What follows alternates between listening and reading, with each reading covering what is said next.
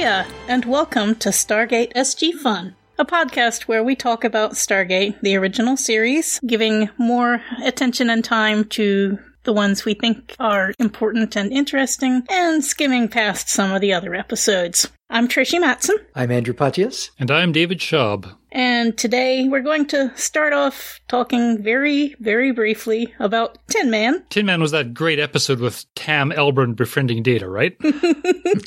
Different show. That would be a different episode. The title does pretty much give away the plot. SG1 goes to a planet which has some high tech they don't recognize. They all get knocked out. A weird laughing man greets them, come try ya, and says they're all wonderful specimens, but you're also much better, stronger, and smarter now. They dial home despite his protests. We find out that General Hammond has some granddaughters. Very nice. And that's because Jack is trying to prove he is not an imposter despite actually being an android. Eventually, the team collapses, gets sent back to the planet, and it turns out that they are duplicates, not transferred consciousnesses. They're weirded out by their doubles. Sam and Sam 2 enjoy geeking out together. Real Jack is concerned about security, and Robot Jack promises they'll bury the gate. And the human team and Teal'c go home. The end. I got so sick of Comtria. oh God. Like this is what fate Amaroka, you know, but for robots. It's just, uh, yeah, you know what? I don't really need to say any more about it. It was annoying. You know, they had the chance to do this, you know, the thing where like, you know, Jack meets Jack, characters meet themselves, and they just didn't give them anything interesting for them to do with each other. So yeah. And their idea of high tech planets is like warehouses full of industrial parts. So yeah. Maybe I'll just go watch the Star Trek episode again. I really liked that one. So much for Tin Man. Moving on to a really interesting episode, There But for the Grace of God. David, take it away. SG1 travels to P3R233, apparently a prop warehouse.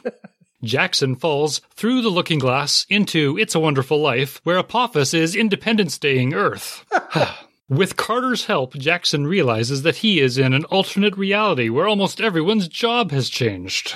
Jackson translates a radio message from P3R233, a Goa'uld gate address MacGuffin. After SGA nukes Chulak, Teal'c leads an army to take the Stargate. O'Neill surrenders himself to Teal'c, gives him a video presentation, and delays him before being shot. Jackson gates back to P3R233 conveniently alone and mirrors back to his reality. They're coming. Okay, so this is a really fun episode for seeing the slightly different ways that reality gets tweaked. For example, Samantha Carter is not military in this episode. She is Dr. Carter, still a brilliant scientist, but, you know, with long hair and stuff. And engaged to Jack, who is General Jack O'Neill, the commander of the Stargate program, and apparently the leader of the defense of Earth. Of what there is. Right. Catherine Langford is still in charge of at least the science part of the Stargate program, and the Daniel of this Earth blew her off when she invited him to join the team. Yeah, which you can totally see, right? I mean, he basically tried to blow her off in the movie too, but was a little bit too desperate. But yeah, yeah. I enjoyed the setup here, and, and yeah, I like how that's the prime thing that changed. Now, what they don't say is all of the ramifications of that. My assumption is that, of course, Jackson wasn't there to go to Abydos, and Jack therefore just nuked the place. Nuke it, right. hmm And he came back and kept the job, and then he became in control of it. Right. And therefore kept Catherine on. So I think a lot of it actually flows quite nicely Oh, yeah. Mhm. from that choice of Jackson not being there because it does kind of become a It's a Wonderful Life, mm-hmm. whereas we see how badly it would have gone had Jackson not gone to Abydos. Yeah, and I don't recall if they explicitly said that, but I think it was meant to be inferred. Yeah, yeah. That that's basically the setup. They definitely didn't say it, but it follows. Right. And, and for a show which is not often particularly subtle, letting that be something that is just inferred and in the background rather than something that they highlight was, yeah, it was a nice touch. Though it is always funny the economy of actors and Mirror Mirror episodes when it's all the same actors just doing slightly different roles. Always, oh, yeah. Oh Yeah. well. But it's a small change for a Mirror Mirror universe episode. Right. Yeah. Well, and a lot of stuff had to stay the same. Like if the SGC codes had not stayed the same, Jackson would have gone splat. Yeah, it's really dubious that the remote device would have the same code. Numbers are exactly the same. Yeah, yeah. I really like this episode. It's probably not objectively the best episode, but I think it's currently my favorite of season one because it's, it's the non-O'Neill episode exception that proves the rule. So we've seen Teal'c centric episodes and Carter centric episodes, and this is the Daniel centric episode of, of season one. And while those other episodes weren't really that you know, we kind of liked parts of them. We didn't necessarily like them as a whole. I think this one really works. And it's because we get that intense, bewildered Daniel for like most of the running time. Like he's just on high the entire time. And again, I think he does that well. I think that actor does that, that well. Mm-hmm. Like he gets to be bewildered and and frustrated. And it's great because it's totally in character. Like, why would anyone be this oblivious? He's totally clueless about what's going on in this episode for so long. And like, is that realistic? Yes, it's Daniel. He's totally in character for him to be completely clueless for the, for that whole time. Yeah, he eventually vaguely remembers some astrophysics course he had in college, but uh, he obviously has to dig deep yeah. way back to, you know, before he even got to grad school for probably something that he had to take in order to graduate. Um, yeah, one thing I liked about it was that the writers, I think, did a good job of explaining alternate universes yep. without belaboring the point, going for the, you know, their audience. Some of them are longtime science fiction fans, but some of the Stargate One audience followed MacGyver over to his new series. Right. Yeah. And so they do have to handhold a little bit, but I think they did a good job in this episode of explaining the alternate universes without making me roll my eyes too much. They waited a while for, for Carter to explain it. So you got this tension of Jackson just being clueless and clueless and clueless until they explain it. Again, the suspense was pretty nicely done in this episode. The pace of reveals was pretty nice. Mm-hmm. I think it was a nice job too of explaining, you know, it's not that they're all just mean on this planet. You know, it's not quite like the Star Trek uh, Prime universe. They are all under a huge amount of pressure because they're under attack. Yeah, and yeah bombardment and cities vanishing from the face of the earth. So, of course, they are not going to have a lot of time to spend on this crazy. I guy. also really quite like Jackson in this episode. I don't quite understand now when he needs to wear his glasses and when he doesn't, but the more exasperated he is, the less he's wearing his glasses. It's kind of funny. yeah, that, that's pretty much it. Yeah. He just yeah. yells at people, and they take it pretty well. yeah, yeah. But it comes off really honestly. I, I, really quite liked the acting job there. The one thing that occurred to me, given one of the previous episodes we watched, is they believe Jackson and his story pretty quickly, considering how much they didn't believe Hathor. Yeah. Mm. like, for some reason, the Hathor story was ridiculous, but Jackson, okay, you're it. well, he's so earnest, you see. I suppose. And he has all those personal details. Um, I did like the touch of Daniel reminding Catherine of Ernest, the man she was supposed to marry in 1945, and she's totally taken aback. Right. Yep. Uh, obviously, she hasn't thought about him in 50 years, but that starts her down the path of yep. maybe this guy is not just crazy. And then he reminds Jack about Jack's son's fatal gun accident with Jack's own gun. And you know that I love when things come up later in a series. Not that either of those were trivial events, but that they bring them back again and make them important to the story again. I just liked those details and it's one bit from a move from the movie and one bit from the show. It's showing how they're synthesizing it all and putting it together in, in one story. Mm-hmm. I did, absolutely loved it. I did think we had talked in the episode about Catherine and Ernest that it didn't really feel like they actually got together at the end, and I kind of assumed that they had. And I think one reason I assumed that they had actually gotten together was because of this episode where Jackson says, "Oh no, I, we got you back together" or something, and but you didn't. You really didn't. You got them both in the same place, but you didn't like get them to fall in love again. and yet this episode kind of simplifies that story, and I think that's why I thought it was that simple a story. Jackson also knows what happened after that episode. So it's possible they did get back together. We just didn't see it. Yeah, yeah. Sure. Or maybe we got them back together as friends. Also possible. That's true. Yeah, it, it, might have just been a shorthand way of saying it. And, you know, we get to see that actress again, who, again, I think she's great. So it's good to see her as part of the show again here, even if it's just for a little while and she dies. I would have liked had they made some reference to Ra also being above the planet, because my theory also is that when Jack nuked Abydos, it didn't kill Ra. Therefore, the reason why they were already there is Ra knew what was up right. and got the Goa'uld to start moving sooner, hence the time difference. Oh, sooner. Ooh, yeah. Right. Well, in this episode, in this alternate universe, it may be all Ra leading this thing since um they've never been to Chulak, and so they haven't really made a personal enemy of Apophis. Well, yeah. Well, except Teal'c. Teal, yeah. ah, that's true. Okay. That's why they needed it to still be a Apophis, but would have been nice to have a reference to Ra, just to make it clear that that was one of the differences. But it's not necessary. The Teal'c stuff is strange in this episode. He's got a different hairdo. That's how you know it's a different reality. They couldn't give him a beard. That would have been too on the nose. well, I did really like the, uh, before we get to, to Teal'c, the bits before that where they're conveying that most of the earth has been bombarded and the, you know, Cheyenne Mountain is under attack. I really loved the low tech ways that they did it in this episode. And of course, it's to save money, of course, but I just thought it was really effective. You know, the, all you get to see is these red dots on a map. Mm-hmm. And that just lets you imagine what it's like to have actually happened instead of them putting the usual rather cheap special effects they have in service of that thing. And then the pyramid ship descending on the mountain was great for me. Anyway, I really liked that moment because it was through this fuzzy, indistinct, uh, uh, black and white TV set. So they got to use mm-hmm.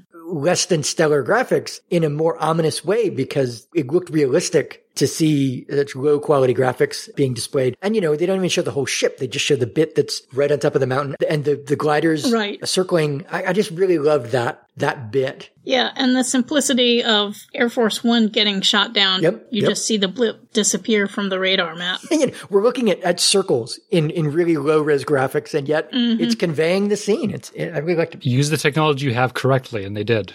Yeah, so Teal'c shows up, right? And he's different. He's still the uh, first prime of Apophis. I don't remember anymore if he had the gold symbol on his. I guess he always has the gold symbol on his forehead, right? Yep. Poor Christopher Judge still has to wear that makeup eh, on his head to do that. Mm-hmm. But yeah, he's leading the attack, and then O'Neill is heading up the base, and he does a whole bunch of things that I would think, as the general in charge of the base, you would probably let your soldiers do for you. Like he blows the elevator, and he is on the front line of the fighting against the Jaffa when they come in. I did like that scene where the Jaffa are, are breaking through the door. That felt very Star Wars to me, like the very, very much the beginning of uh, mm-hmm. the first Star Wars movie. And then they have the, you know, these, these firefights where members of the SGC finally die. Like we've, we've you know, they almost never take casualties in the SGC because they're always, um, behind the gate. But here they have to fight and, and they're really pretty bad at it, right? Like they don't really take cover. They're about as bad at fighting as the Jaffa normally are, which, you know, I guess they're, uh, they're evenly matched.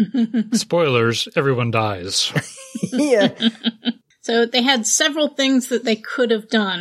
They realized they can only get the gate open for a short amount of time before the Jaffa start coming through it. And so they have the options of sending a bomb to Yeah. the coordinates that, that Jack figured out was a Stargate coordinate, or sending more evacuees through to a beta planet that they are colonizing as a refuge, or letting Daniel go home and save his alternate universe. After a lot of passionate arguing and probably basically just seeing the hopelessness of this situation, they decide to let Daniel go through. So yeah, pretty much everyone on Earth is gonna die. In some of the scenes, they try and present it as being three choices, but there really are only two choices. Because if you leave the planet to the beta site, you also can get Daniel to go back to his place. Yeah. Yeah. There, there, there is that.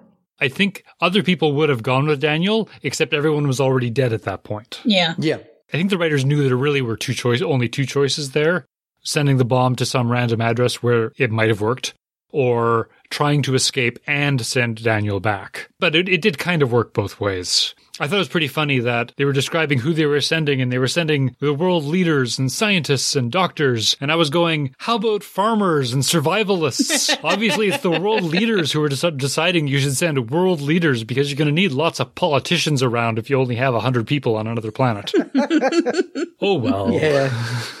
So Jack, as you said, shows video evidence that was on Daniel's camcorder that, hey, in this other universe, other Jack and other Teal'c were friends and tries to use that to convince Teal'c to uh, revolt and says, hey, in this other world, you rebelled to save your people and your family. And Teal'c says, well, you sent a bomb through that killed my people and my family right here, right now. So he does not join in Jack's cause, also possibly because they are clearly not winning here and have no chance of winning. At the very end of the episode, well, nearly the very end, Daniel is about to go through the Stargate Teal'c appears, aims his staff weapon at Daniel, who runs up the ramp through the Stargate. Teal'c shoots him as he's jumping, but it's not a direct hit. So my question to you is, did Teal'c mean to just make it look good, but let him escape? Or did he just miss his shot? Hmm. I would tend to want to believe that he, like, he doesn't know Daniel at all. Like, there's no reason for him to help him. I don't know. I, I could see it going either way. O'Neill did succeed in his job of delaying Teal'c, so I mean it did work Mm. strategically, even though this O'Neill got presumably blasted by the cannon. And I have to say, boy, all their guns start looking really phallic after a while. But anyway. This Jack is clearly blown away, and he's blown away specifically because he nuked Chulak. Yep. It's a nice bit where this Jack makes this decision, and there is a consequence. The implication to me is Yep. Teal'c would have changed his mind, except for that one thing. That was the step too far, and therefore, I don't think Teal'c really gives them time of day because of that. I think I like how they deal with Teal'c in that point, is they might have been able to turn him, but they nuked someone's family, and you shouldn't do that if you want to try and become friends with them. So I thought it worked really well. Mm-hmm. I, I thought it was funny with the camera. A couple thoughts I had was one, why in the world didn't Jackson lead with the camera footage? it would have sped up a lot of earlier conversations. I think he probably just didn't think of it. I you know, expect he didn't. I I really quite liked when we saw the footage earlier and Carter responds to watching herself from another reality. I think that was a really nice thing, Yeah. which I don't think we've often seen Mm-hmm. in Mirror Mirror episodes, having some footage cross between them. Having some proof. Yeah. Yeah. yeah. And I thought that was a really a nice little thing. The MacGuffin I thought that was ridiculous was he mentions 233 and they happen to have a message from 233 being recorded. And that is ridiculous. the suspension of disbelief was was challenging there that the one thing that comes from all of this is a magical gate address that they need for a later episode. Right. But hey, they needed to do it. That should have also come to the regular Earth. And well, one thing about that civilization is I remember in our earlier episode, David, you had mentioned how the fact that we might be killing a lot of visitors by having the iris on our gate. Mm-hmm. And, and I believe I said, well, there probably isn't a whole lot of traffic, but this civilization was exploring, mm-hmm. just like the Stargate program is, is exploring. So they said it, they, they were wiped out a while ago, but they've been doing it in the present day. Our iris might have killed a bunch of them. So, oh well. Right, well, there wasn't dust covering everything in the museum, so it can't have been years and years. Uh, yeah. unless they have very good air filtration systems still running. Let's say they did. It felt like a while. I don't quite know, like, is that a place where they can go back to? They, they have this thing where this planet has been laid waste to, we have to leave. But I think the probe actually checks for radiation, so they probably knew how much radiation there was. I don't know if we're going to go back there. It's a challenge now that there is basically that mirror sitting there, even though in theory the one reality it was pointing to has uh, been nuked, but it's still fine on that planet. When they also lost the control device because Samantha was holding it when she was killed. Right. So Samantha is always good with a grenade in this show. Every time Samantha touches a grenade, she gets stuff done. I thought it was a bit strange that do you need that remote? She goes to get the remote. I was going, why does she have to get the remote? What is what is this writing? And then they have the situation where she pretends she's going to turn just to uh, blow up a whole pile of the serpent guard. yeah, Right, right. I'm going to die, but I'll take a bunch of you with me. Well, it was a delay tactic too. I did crack up at the beginning of the episode when Daniel is, of course, enthralled to see this Yep. museum of artifacts that they've been collecting from other places. tagged exhibits. Yeah, And Jack says, Okay, we gotta go. Let's go. Yeah, that was fun. just starts stuffing stuff into his backpack. he, he didn't keep any of them, right? Because he came back without his his backpack. But yeah, it's too bad. Yeah, I liked it. Like you know, he's seeing the results of someone else's investigations in the same way that he's been investigating cultures. right. It's too bad that they didn't that they were they were killed, but it, it is kind of interesting to see him finally get to see another culture like like his or another mindset like his. Nothing stopping them from going back to 233 again.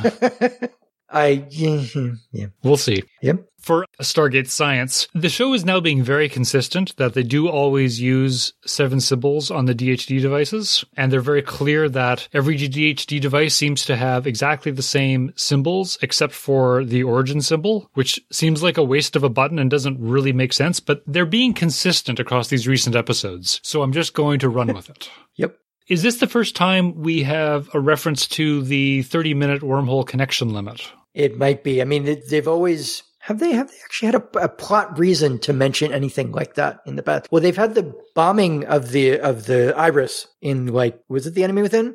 And there were a certain number of bombs that came through, and then maybe people that came through, and then it stopped. But I don't think that was ever like 30 minutes, but it might have been. They never told us the time of how long it was open. And of course, the Goa'uld might not have been, you know, using every second of that time period to send through bombs. They might have just assumed they could send through a couple and then be done with it. So just you remember if there's a, been another reference to it? I think there have been a couple of episodes where they say, we'll open the gate every day at whatever PM at a set time, instead of just leaving the gate open all the time. But I don't think that they've mentioned it as a specific time limit. Yeah. I could be wrong.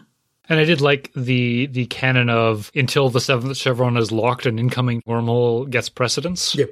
That is a, a nice bit of uh, world building there. That seems to be pretty clean. Yep they have a gate address only by numbers and they basically make some guesses about how to actually dial it. I find it unlikely that they would get that right the first time, given that you have two concentric circles and you have to figure out how that's supposed to be numbered. you can guess, but eh, we'll see if your guess is right. No, it's it's per what it's per the order in the in on the gate itself. Oh, it's the gate itself, not the DHD. Remember, you said it. We have the you have the numbers. I have video of the gate to show what the symbols are. Ah, okay. They happen to make sense that time. So yeah. And then you can then you could go from the origin there. yep, yep, yep, nope. That's that's right. That makes way more sense. Although again, it, it does mean that they had to get a signal from that planet through deep space, and yeah, which is the part that doesn't make a whole lot of sense. But yeah. well, it would eventually get there. But that suggests they said it sent a long time ago. Right. So that's why I thought that that civilization must have been destroyed a while ago. The bit where the choice from O'Neill to destroy the planet comes back on him and, and causes bad things to happen. You know, that's something they wouldn't really be able to do in the regular show because the regular show is generally kind of uh, light and, you know, not really grim. So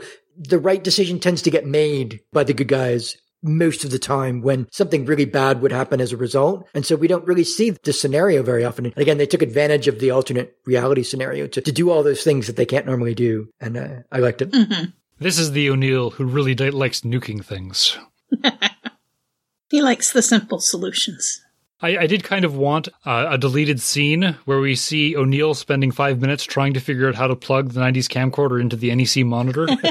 uh, there's sort of that time before you can do the presentation where you have to keep getting your equipment working. And I really would have liked to have seen that while Teal'c watches. I think that would have been just great. Uh, I don't think you really mean that, actually. But, uh, it would have been funny.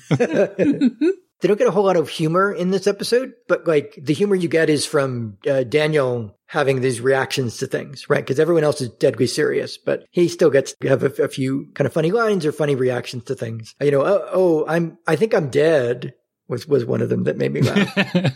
a very existential crisis problem for uh, Jackson there. I did like the video shot right before O'Neill dies. They want to really bump up the intensity, so they basically do a dolly zoom on his face, except I'm pretty sure it's handheld because it's really shaky. Yeah.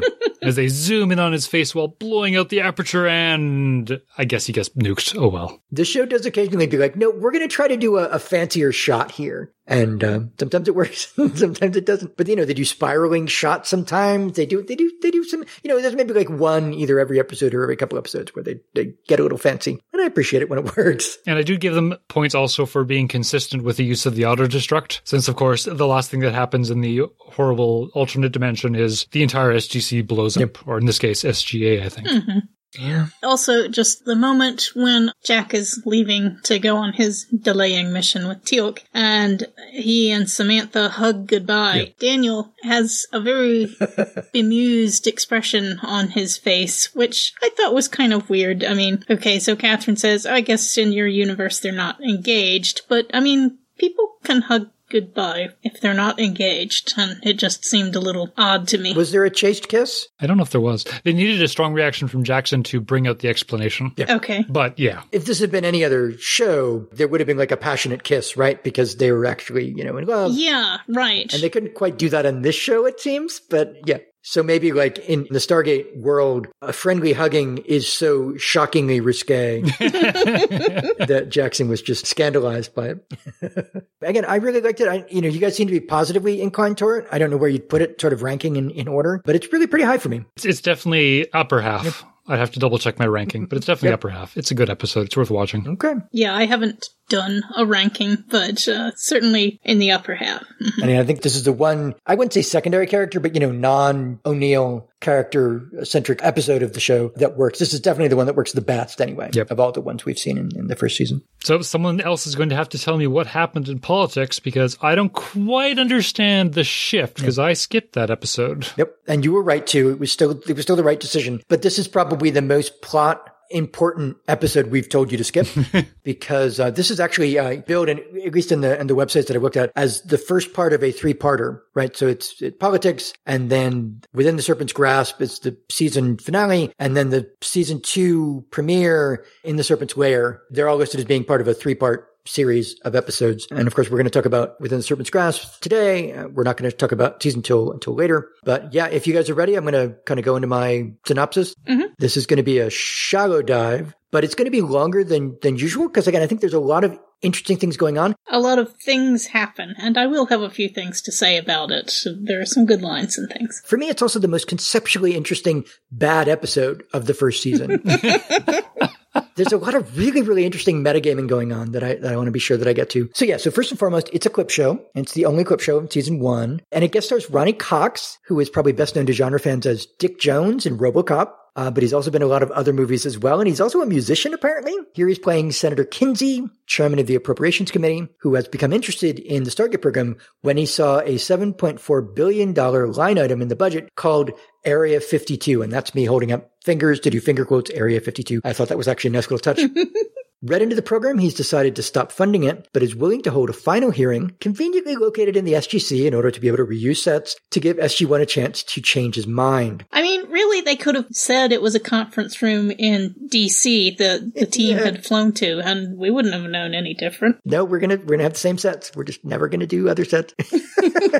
so the clips come in when they're talking about those specific missions. So it's not just a repeat for the sake of, of a repeat. It's not just a out of the blue review of, of what happened previously. So the clips don't even start until about a third of the way into the episode. There's other scenes that happen first. Now, so the main part of the show is Senator Kinsey arguing with SG1 back and forth about whether his desire to shut down the Stargate program is a good idea or not. And what's funny is that a lot of Senator Kinsey's arguments come out of the fundamental structure of the show. He says that the team has brought danger to Earth, and they totally have. They brought what malicious nanobots, they brought back a disease, they brought back a bomb, and of course they needed to do this to have drama in the show. So they're using all the drama and plot of the show that, that they've been doing to have interesting episodes as an impetus for more drama and plot. I really like that. He also says the Stargate isn't necessary because the team has won all of their confrontations with the Goa'uld, which is again brilliant because, of course, if the good guys hadn't won each time, the Earth would be destroyed, everything would go bad. So the good guys have to keep winning, but then he gets to turn that around against the team. So I, I, thought you know, those aspects of it were really good metagaming. Right, if you keep winning like this, how tough can those Goa'ulds be? Right.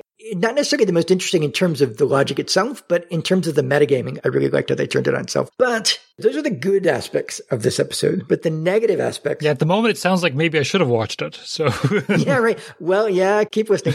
so Senator Kinsey has to not be convinced by SG1's arguments because the whole point of this episode is the gate program gets shut down. But they have some valid arguments. You know, saying the Goa'uld could come in ships that would bomb humanity from high in orbit is valid. It's, it's a real threat, but Kinsey can't accept it in order for this episode to end the way they want it to. So they, they have him reject it by, in the end, being something of a straight up villain. He's basically doing everything but twirling his mustache at the end here. well, I, I would disagree with that characterization. I think he ends up being kind of a, an arrogant religious fanatic and USA fanatic. He says, God won't let that happen, Yeah. which is a poor basis for governing.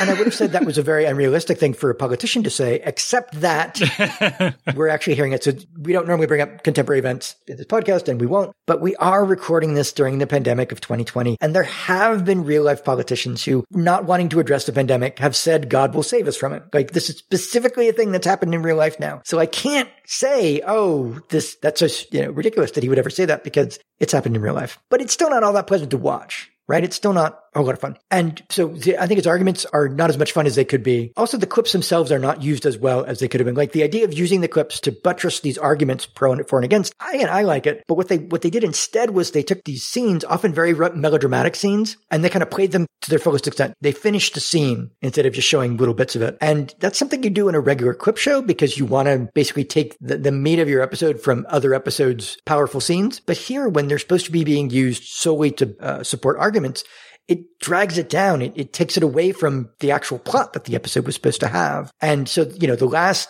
maybe third the episode is just this whole mess of, of unrelated scenes being thrown together, not necessarily very well for the sake of this argument. So the whole thing kind of falls apart at the end. Again, it's not really worth watching. But one of the clips that I wanted to mention was there's actually a scene from the movie now, they couldn't show any shots of the actors because the actors are all different, but they showed a, a scene from Ra's ship, his pyramid ship landing, I think. And uh, I thought that was kind of fun to, again, to kind of weave together the show and the movie in a way that I haven't necessarily seen other shows do as much as this show does. Again, I think it wound up being kind of a mess, but David, when coming into the next episode, hey, the program's been shut down. There's nothing we could do about it. This is trying to explain that. And it does part of a good job of doing that, but it can't stretch out the story to a full hour long length. Again, it kind of falls apart. But again, it's the best attempt at a clip show that I've probably ever seen in shows like this. For the justification of it. Yeah, mean? yeah. And again, like the first like mm-hmm. third of it is just a regular episode. It's just it's kind of fun. The first scene is Jackson coming back and getting treated for his wound and arguing with his team about, yes, this really did happen. It wasn't a vision. Once again, the uh,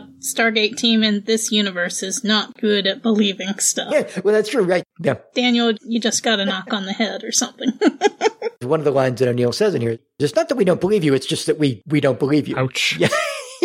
yeah.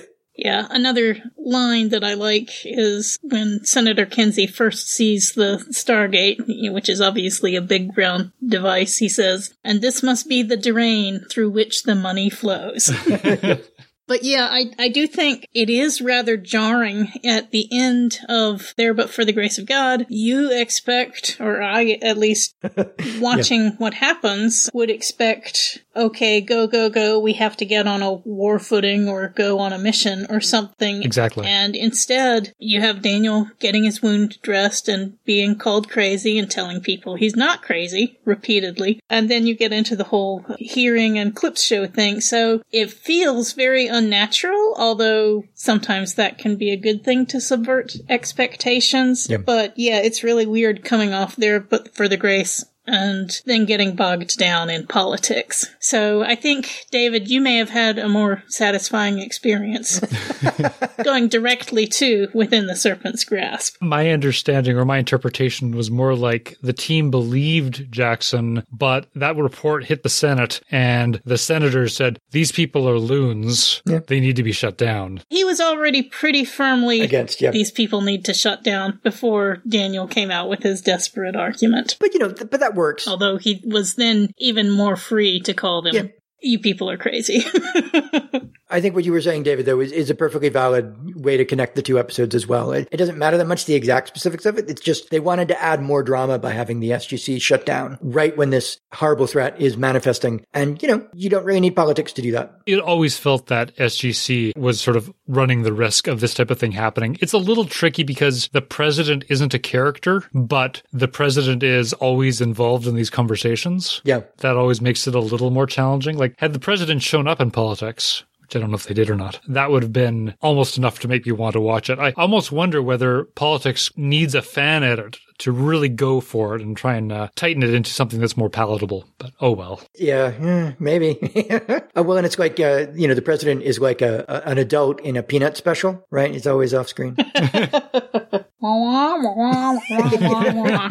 Another fun moment is O'Neill is trying to tweak Kinsey, and Kinsey, like everyone else on Earth, is calling them Goulds. and he's like, "Oh, oh no, that's not how you pronounce that. It's got an apostrophe in it." But then, even then, even then, O'Neill is not able to pronounce it correctly. He actually outsources it to Carter and says, "Oh no, they're pronounced." And then he kind of looks at Carter, and Carter says, "Carter says Goa'uld, which mm-hmm. is it Goa'uld or is it Gua'uld? I thought it was Gua'uld." Like goo, not go. I think it's actually gold, but most people find goo old easier to say. Well, yeah, I mean, that totally blows apart my whole thing of like, oh, I'm pronouncing it correctly when I'm still pronouncing it incorrectly this whole time. So, oh well. It's a pretend show. You can pronounce it however you like, and you can call that correct. it is a pretend show, but actually, this is one of the things that I found myself really enjoying. You know, you look at histories of the English language, and it is resistant to mm-hmm. standardization. Like people have been trying to make rules for the English language for hundreds of years, and we usually just route around them. So the idea that, again, there's maybe like one way to pronounce it, but everyone pronounces it this weird other way. And even when they're trying to correct other people, they pronounce it wrong or maybe right sometimes. I actually really love that as being one of the most realistic aspects of the show. Oddly enough. It's an inconsistency that contributes to the world building, actually, in a funny way. It is. It really does. I think so. But yeah, that's, I think that's it for me for politics. Mm-hmm. Okay. David, tell us about Within the Serpent's Grasp. SGC is getting shut down. Darn Senate. SG1 decides to risk a court martial to gate to the found Goa'uld gate address. The team discovers that they're on a ship now traveling to attack Earth. Jackson and Carter plant C4 to blow up the ship as a contingency. Teal'c and O'Neill capture the bridge and Klorel, the Goa'uld possessing Skaara. The Serpent Guards briefly capture Teal'c and O'Neill before Carter and Jackson save them, but O'Neill has to shoot Skaara. Geez, his gun is killing his new son too. Unfortunately, they arrive at Earth and there's another gold ship there too. What do you think of it? I have issues with that O'Neill scene. having him have to shoot Skaara. I have issues, but this is a fun episode. The timing in this episode, there are so many things that happen just at the right time. they space out the revelations they space out the things that you learn. Talking about these sorts of shows, these sort of episodic shows, a lot of whether I'm going to keep watching an episodic show like this is how well they're going to do their premieres and their finales of the show. Like, can they take the heightened moments of these episodes and do right by them? And I think it does. It breaks the stasis that we've had for so many other episodes where, you know, we're going to planets, but we don't necessarily really learn too much or gain too much. Things don't change very much. Here, things change a lot. Here, we get introduced to a lot of new things. Mm-hmm. And I think they are, well, I'll start talking about the ships in a little bit. The ships are a fun case, but you know, so many, so many revelations about how things work and, and there's sort of humor in how discombobulating some of these things are to the team. They had a, a good balance of humor in this episode and, and suspense and uncertainty and character moments. Again, I just, I thought they stuck the landing for season one with this episode. I would argue that they did as well, but really, I'm desperate to watch the next episode. I don't have to wait for the next season for it to air. Well, have you watched it? No, I have not. Okay, okay. This is as far as I've watched because this is as far as we're podcasting about. Yeah, no, I, yeah. Now that we've podcast about it, I can go watch it. I'm really interested because again, it's, it's been years and years since I was able to watch this with fresh eyes and not knowing everything that happens in the next episode. So I will be curious your thoughts about what's going on, what you think is happening, what you think has been told to us. Like, for example, I think the show puts a lot of effort into making us think there's only one ship and making us think that the team can handle there being only one ship. Because if it's only one ship, you can blow it up. You can blow it up with, with C4. If there's two ships, what's going to happen? Right? So, did you think there was only one ship for the majority of this episode? The question constantly going through the episode was, "Where's Apophis?" Mm-hmm. okay, good, good, good. Yep. And there's a line, and I'm going to quote this line because it makes no sense to me, which is Apophis says, "I will rejoin you as we come out of the shuttles." What is a shuttles? no, it's shadows. What was the word? When we come out of the shadows. Oh, the shadows. That doesn't make any sense either. I mean, at least it's a word that makes sense, but it doesn't actually help it anymore. It's describing hyperspace in more poetic terms. I, I actually liked it. Okay, that that that helps. I, that helps. I the one problem I find with this show with the copies on iTunes is the closed captions are horrible. It doesn't. It says shuttle in the closed caption. I'll double check. It might not have, but hard to tell. In this case, it may have just been my ears. But every single closed caption is wrong.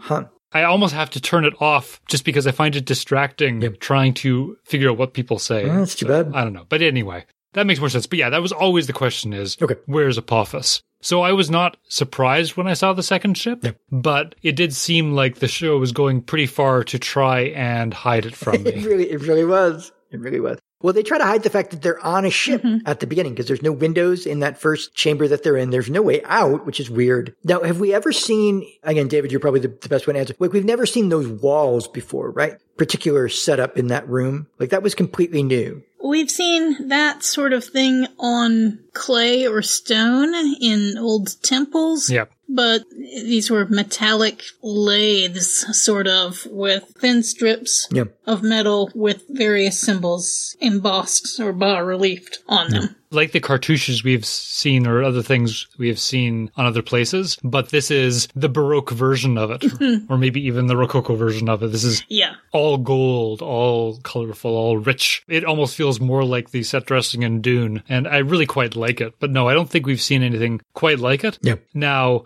I did assume they were on a ship as soon as it started moving. right. Yeah. I like those moments where like all of the all of the sort of Earth humans were tossed wildly by the start and stop of the ship and then and everyone else is just sort of standing there. Nice little bit of comic timing. Well, the Jaffa are Yeah. really well trained warriors with their special biology with the gold larvae in them. So they're just better at keeping their balance. Yeah. I really, really liked them being thrown around. It's the idea of the ships having inertial dampeners, kind of, but they don't work quite well. And unlike your average Star Trek throw people around a bridge, I really quite like the uh, the stopping and starting wave that passes through and knocks them over. Yeah. I quite enjoy that in this episode. In terms of the plot, yeah, so they meet Corel or they find out that Corel was there. And I think that again this I think this is the first time we've seen Skaara as Corel since the premiere, right? Since they went up the ramp Yes. hmm in the premiere. Yep. Yeah. And definitely the first time we've heard the name. Yes. It's the first time we've heard the name. Okay. Yeah, because it was like, wow, what happened to him? Oh, he's possessed. But yeah, now we get to see that it's, he's possessed by quote unquote the son of Apophis, which, you know, there's a bit of squickiness about from the, the team. Although it, it matches what we saw in Hathor, right? So Hathor, we heard about the Queen Mother and Queen Mother is mentioned here and, and all that. And then Daniel helpfully explains what's going on for Jack. Again, for the sake of, of viewers who might not either remember much about the previous episodes or Right. not have seen them or whatever, but going through it, there's a lot of wandering around hallways. There is a lot. I wrote down corridors with an exclamation point several times in my notes. But they're so pretty corridors. I really like them. They're all shadows and edges and angles, and you can kind of tell when you're on the outside edge of the ship because they go off on a slight angle. I really enjoyed the corridors in this episode. They're glorious because they're they're exactly what you would need for a team to infiltrate the ship and run around in it without being detected. Yep. There's no motion sensors. There's no security cameras. There's all these alcoves Right. where you can conveniently hide when these troops tramp by. and the Jaffa are helpfully trained to just march and keep their eyes front without looking from side to side. And so, I'd have to look at it, but like there's a tramping sound that if you were a little sick of that tramping sound in this episode, whoo boy, yeah. but the tramping sound is being played, but they're just walking. I don't think the actors actually stomp. You know, they're not goose stepping the way they would need to be to make those sounds. But in any case, they conveniently make noise before they show up and they have alcoves where you can hide. It is amazingly bad security. It's hilariously bad security. But this works, though. This isn't Star Trek where they're being taken over once a week. Yeah. This is a universe where the Goa'uld have absolute power and no one's even tried to really confront them for thousands and thousands of years. So they're building these things and they're built to be palaces. They're not built to be secure. Mm-hmm. There's an arrogance to it and an excessiveness to it. And both really, I think, work. Yeah. And maybe it's a little extreme how far the team can just walk around and take the bridge multiple times. but Yeah, right. given the context, Yep. I was just surprised that Klorel didn't have a personal shield generator on it. Oh, right. that, was- that was the only thing that felt kind of maybe was missing. right. But otherwise, the, the security didn't really bother me that much. Again, I, think it's hilarious. I think it's totally in keeping with the show, and I think the show wrote itself such an amazing get out of jail free card by saying the Goa'uld were uh, arrogant and you know heedless. I, they just made it so that they could just write a whole bunch of silly stuff and just oh no, it's consistent, and it is. And so yeah, it's just funny. Oh, and the, the other thing was the whistling wind sound effect whenever they're looking, looking at the window when the hyperspace is going on. Like, it's not going to sound like wind, people. It's not wind. That's just the noise that the shield generator makes. Oh, yeah, of course it is. I was fine with that. Yeah. Yeah. No, I mean, yeah, it's, it's funny. Kind of like, you know, Teslas have some kind of thing on them when they're backing up, that even though they're silent. they don't want you accidentally bouncing into it. But I do think that Corel is um, probably the best character moment of this episode is the bits with um, Corel and Skaara and Jack, where Jack is trying to get through to Skaara and Corel is gloating And there are a lot of really, really interesting lines where he's like, oh, he's too feeble to come forward. Yeah, he does a lot of knife twisting on Jack. You know, he apparently sees Jack as a personal enemy by proxy because of his enmity with his sire, Apophis. And so he does a whole lot of smirking and obviously trying to make Jack feel bad.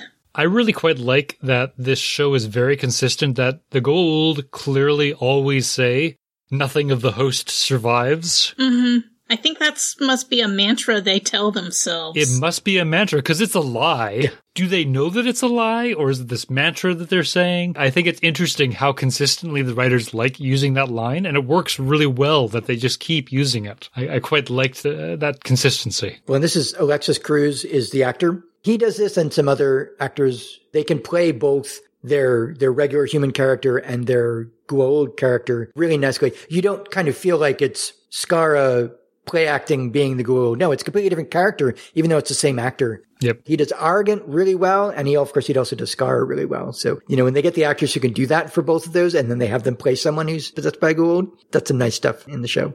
Yeah, it works quite well. Though heavily manipulative, I would argue, in parts. Oh, sure. Again, that, that nice scene with, with uh, Jack and, and Ko-Rel was nice. And then that other scene where Apophis says, go, you know, kill them. And Jack is saying, no, don't do it.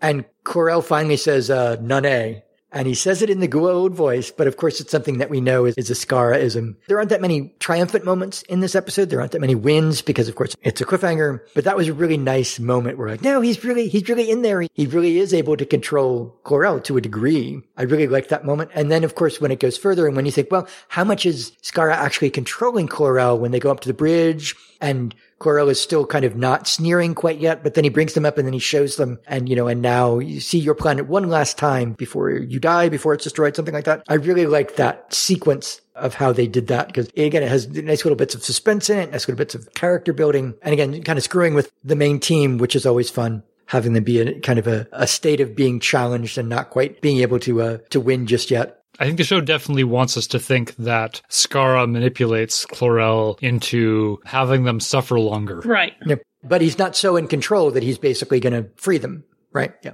Nope. Right. Just slight manipulation. Right. Probably as much as he is capable of. Fair enough. I thought it was kind of funny. Apophis introduces him as the mighty warrior Klorel, and then he does absolutely nothing warrior like throughout the rest of the episode. um, Well, this is the thing. As long as you can grab their arm, they don't can't really do very much to you. he had the hand thing, right? He was going to kill Daniel with the hand thing. He did, but we saw that being defeated by Teal'c earlier in the episode just by grabbing the arm. right. Yeah. and didn't have that be the solution at the end of this episode because they need this horribly gut wrenching Yeah. having to have O'Neill shoot him, which I wouldn't have thought a single bullet probably would take out a gold You would have thought he could shoot him in the leg or something. or something. Right. Right. Yeah. This show really, we have to have O'Neill uh, Yeah. have a knife to his soul by having to uh, shoot his uh, kind of next son as well. It's like, oh my, that's harsh. Right. And then, you know, we had to endure like, you know, six months, nine months before we got the resolution to the whole thing when we watched it originally. Because I'm assuming Klorel died there, but I don't know if I buy that he should have died there. But we'll all have to wait till the next episode to find out. Were the episodes that you saw, did they have a reference to Showtime in them? Yes, that was amazing. Okay. Wow, they're just breaking the fourth wall with these jokes, aren't they? Apparently, they actually filmed two different versions of that moment. One where he said Showtime and one where he said something else. And they showed the other version of it in syndication. So I'm actually a little surprised that you saw it. So I guess they were taking the Showtime version of the episode for, you know, the iTunes version for the streaming version, which, I thought the iTunes version is also the same as the DVD version, but I'm not entirely sure. okay, with maybe a few changes. Yeah, But I saw the Amazon Prime version and it had the line, think it gets showtime. Jack quips. yeah, I, I like that. I like that. And by the way, I'm sad that the show is going off Prime, and so I will have to watch Yeah. inferior versions with weird ratios. it's just irritating. I'll get my fix somehow. Blame Netflix. Yep. What is is it on Netflix? This has happened since we started this show, which is Netflix now actually does have a version of it. It happened this week, I think. Amazon Prime, the show is leaving it on, uh, and I think all their Stargate shows. I don't know about the movie. I better watch the movie before before Thursday because it is leaving Amazon on uh, the 31st. If I understand, it might be the 30th. I'll have to check. But anyway, it's going to be gone real soon. But it does mean that all the Netflix people may actually have a chance to rewatch the show, and we're conveniently doing recaps right in that window of time. Yeah. That's true. That's true. so there are a couple of scenes in the SGC, right? They're not all that long or all that important, but uh, there is one scene with um, a soldier who uh, is actually Ferretti. Right. From the first episode, it was pleasant to see the show remember him, and he wanted to go Yep. take SG2 and technically retrieve them, but he was clearly thinking of it as more of a rescue. They're just backing them up, yeah, uh, helping them in whatever whatever they want to do. Yeah, Right. Technically bringing them back for court martial, but really just wanted to save them. there's a couple scenes with with Hammond in it. Mm-hmm. I do like those scenes where they show that Hammond is on their side, Right. but he will not actually go against rules for them. So if SG1 wants to go against the rules, and I think this is the first time again SG1 has sort of bent rules before, but this is the first time they're they're kind of breaking them. And again, Hammond won't be able to accompany them in those endeavors. He will not break the rules. He will bend them. He will fight against them, but he will not break them. And I thought that was uh, interesting to see that sort of displayed more fully. I just remembered that there is a sarcophagus on the bridge, so there's really no reason they can't save Skaara there. Anyway, Oh, that's true.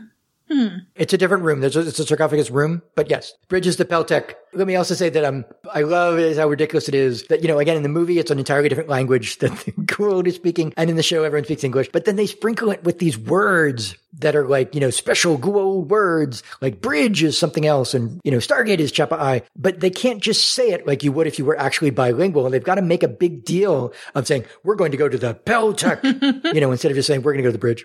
I like Pel'tak as bridge. I thought, thought that was pretty funny. It's great flavored, but it's just so ridiculous. makes no sense. yeah. and I also like basically they always speak in the other languages for greetings. So they always basically say hello in the other language and they say goodbye in the other language. So it sort of bookends all of the uh, communication. And it works. It's silly, but it works. It is gloriously silly what they do. I am actually a little worried about Hammond. At the beginning of the scene, the first thing he says basically is, I was one month away from retirement before we started the SGC. Yeah. It's like, oh my God, Hammond's going to die. but he hasn't died yet. so we'll have to see what happens in the next episode. But that was a horrifying line. right? Yeah. Yeah, it was pretty funny. He mentioned retirement in the first episode as well, I think. Yeah.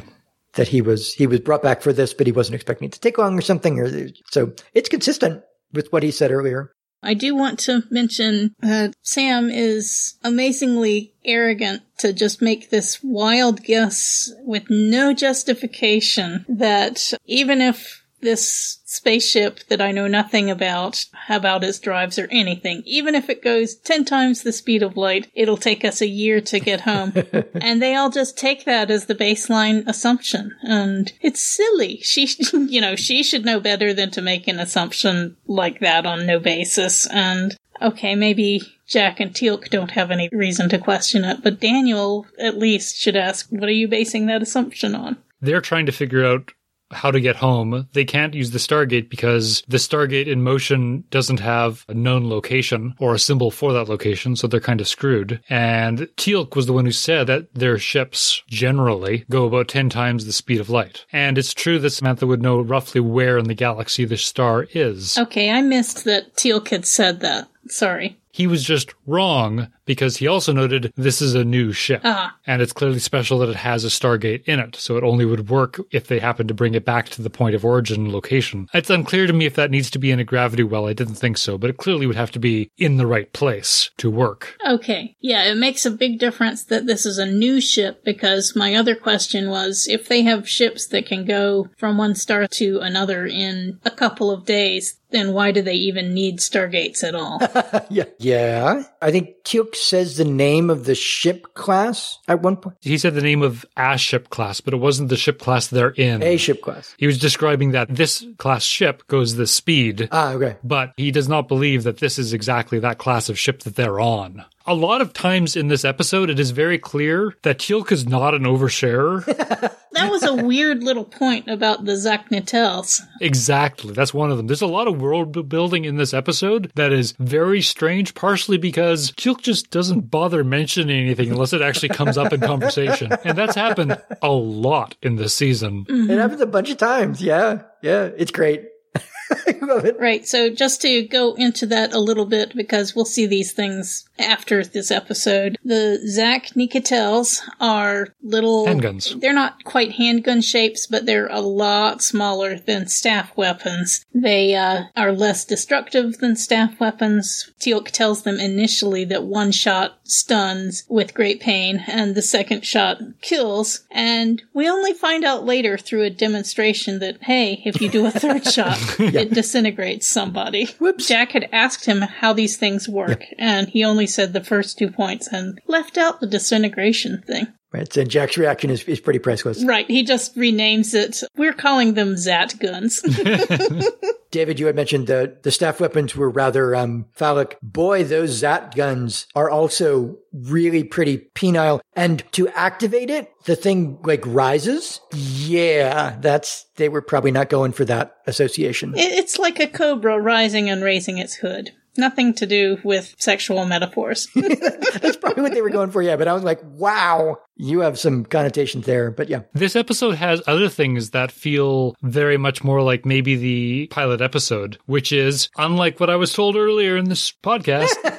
we got to see more female Jaffa, and you can tell because they're dressed up like they're in a harem. Yeah. yeah. Yeah. That was in my notes that like, yeah, I thought they were priestesses to go along with the priests. They were definitely Jaffa. They had the pouches because you could see because they were mostly naked that their stomachs had the pouches. And I'm like, oh man, David's gonna be mad.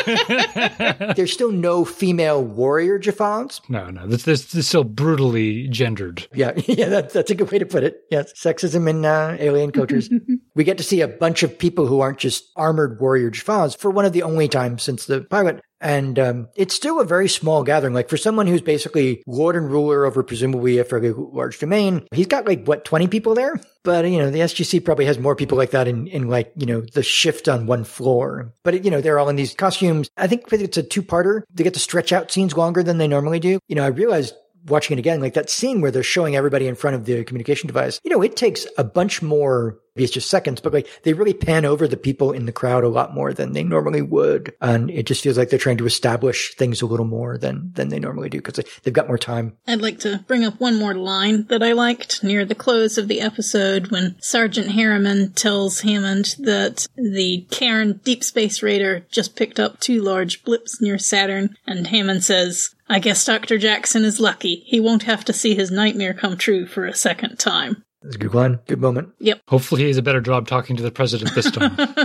When it's also funny that, you know, like in these sorts of shows, they always get, and it's genre shows and also like um, murder mystery shows or like police procedural shows where that bit of information that gets you the next bit of the plot is somehow magically something that they pick out of the, the noise of all the information that these organizations get. Like they manage to get out the fact that there's these blips within hours of them actually showing up when in fact scans of deep space are probably not that quick. There was one line that I did think had absolutely no context, which was when Klorel is talking to Apophis, and he says, I assure you, father, there can be no more.